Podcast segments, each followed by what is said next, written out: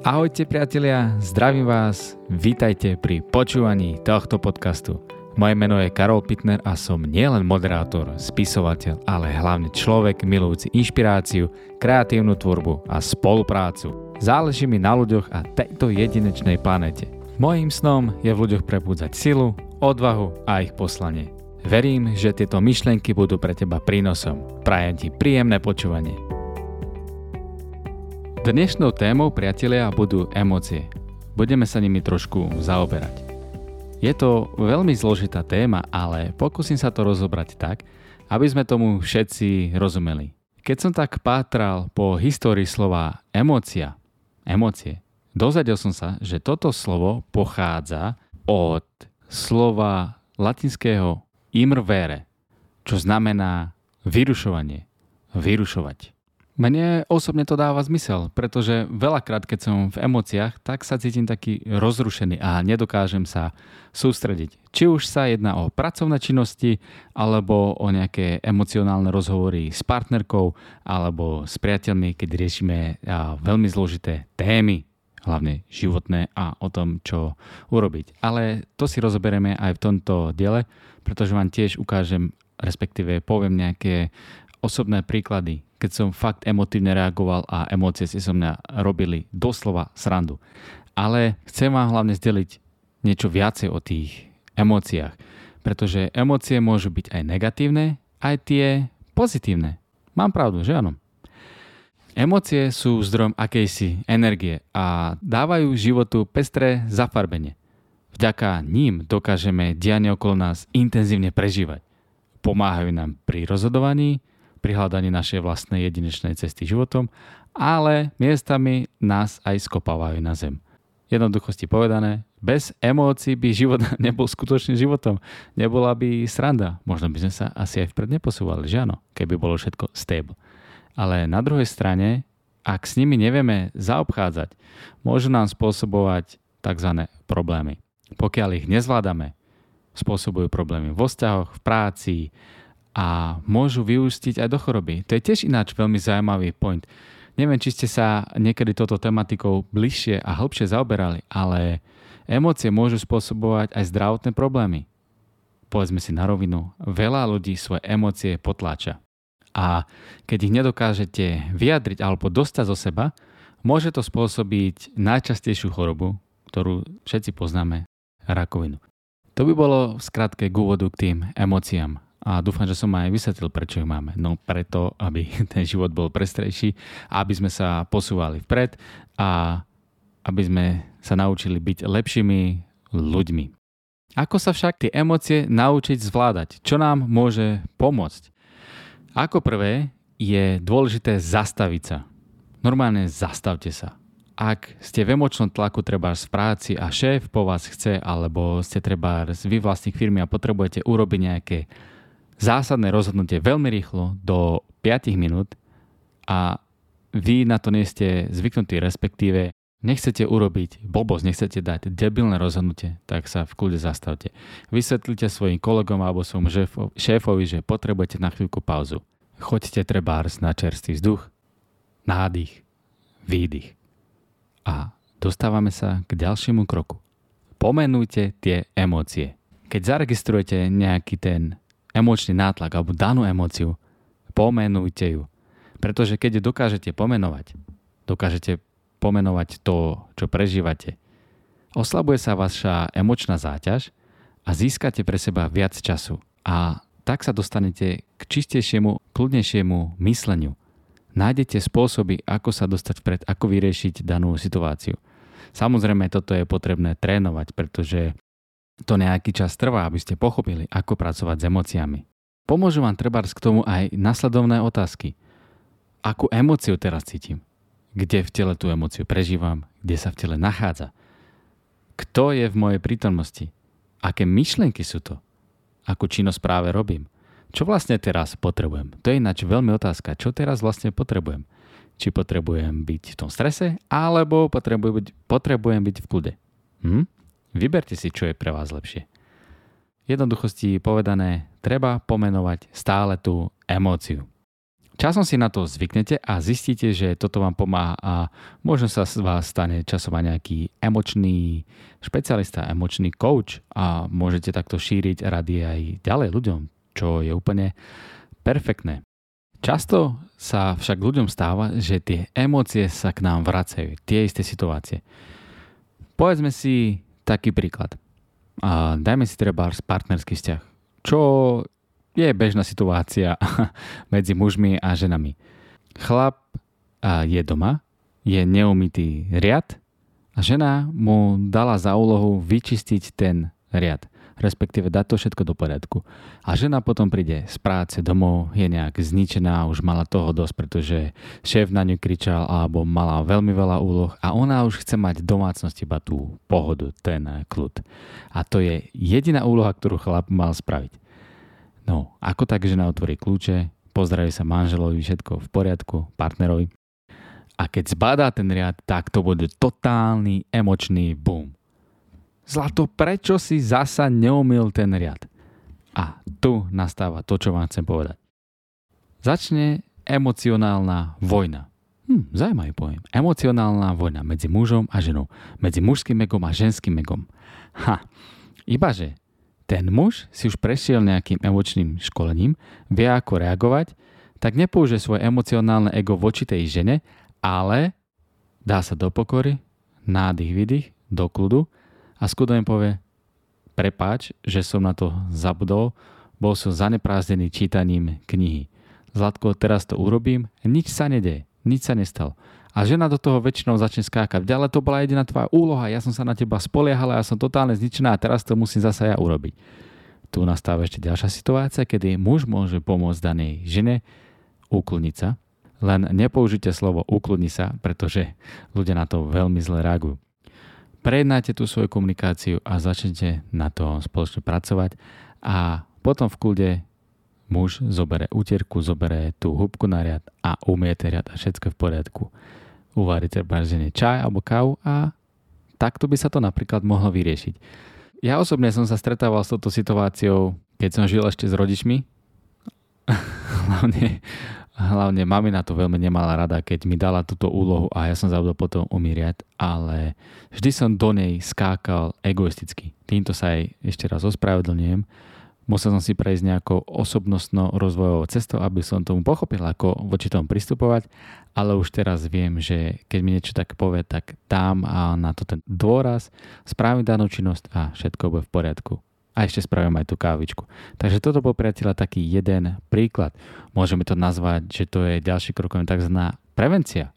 Hej, ak sa takéto situácie často stávajú, ak ste treba často v práci v strese, tak sa naučte zvládať vaše emócie. Uvediem treba ďalší príklad. Pracujete za počítačom, robíte si svoje úlohy, treba a robíte nejakú marketingovú štatistiku a šéf alebo šéfka za vami príde a povie vám, túto úlohu potrebujem mať hotovú do zajtrajšieho rána.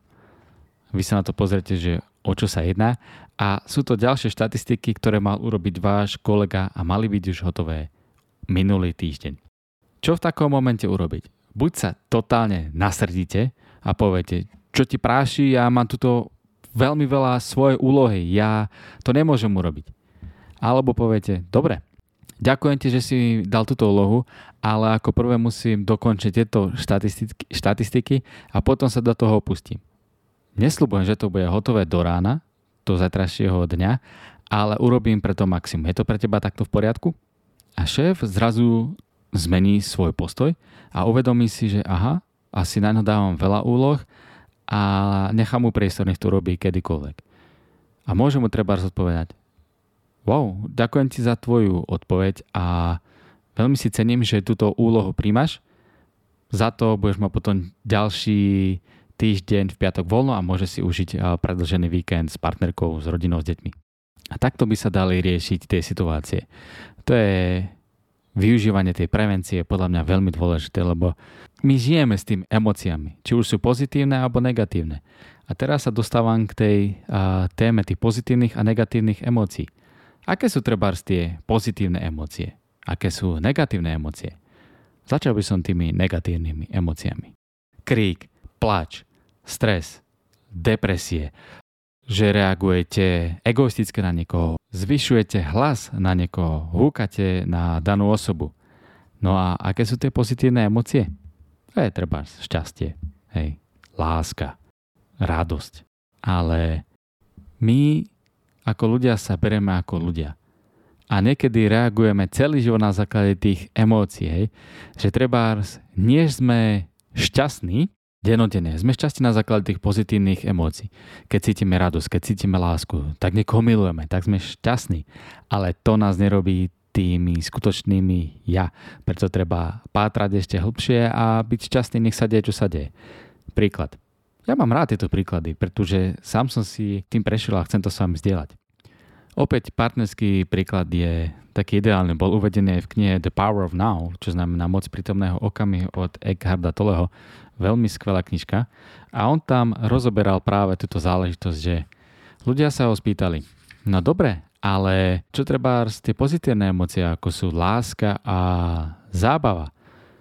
Takéto emócie, láska zábava, sú nám prirodzené. Vychádzajú z nášho bytia, z nášho a vnútra, hlbokého vnútra, hlbokého mieru. Ale to sa stáva u veľmi nízkeho počtu ľudí v celom svete, pretože narážam treba na tú podmienečnú lásku, podmienečné milovanie. Lebo ako som už povedal, ľudia reagujú na základe emócií dennodenne. Urobí vám treba radosť, keď si kúpite nový iPhone? Samozrejme, že áno. Lenže ako dlho tá radosť trvá? Hneď ako otvoríte krabicu iPhoneu, chytíte ho do ruky, potrvá to možno pár minút, deň, potom by ste chceli treba na ďalší deň nové auto, aby ste boli šťastní a tak ďalej a tak ďalej. Záleží to od vášho finančného budžetu.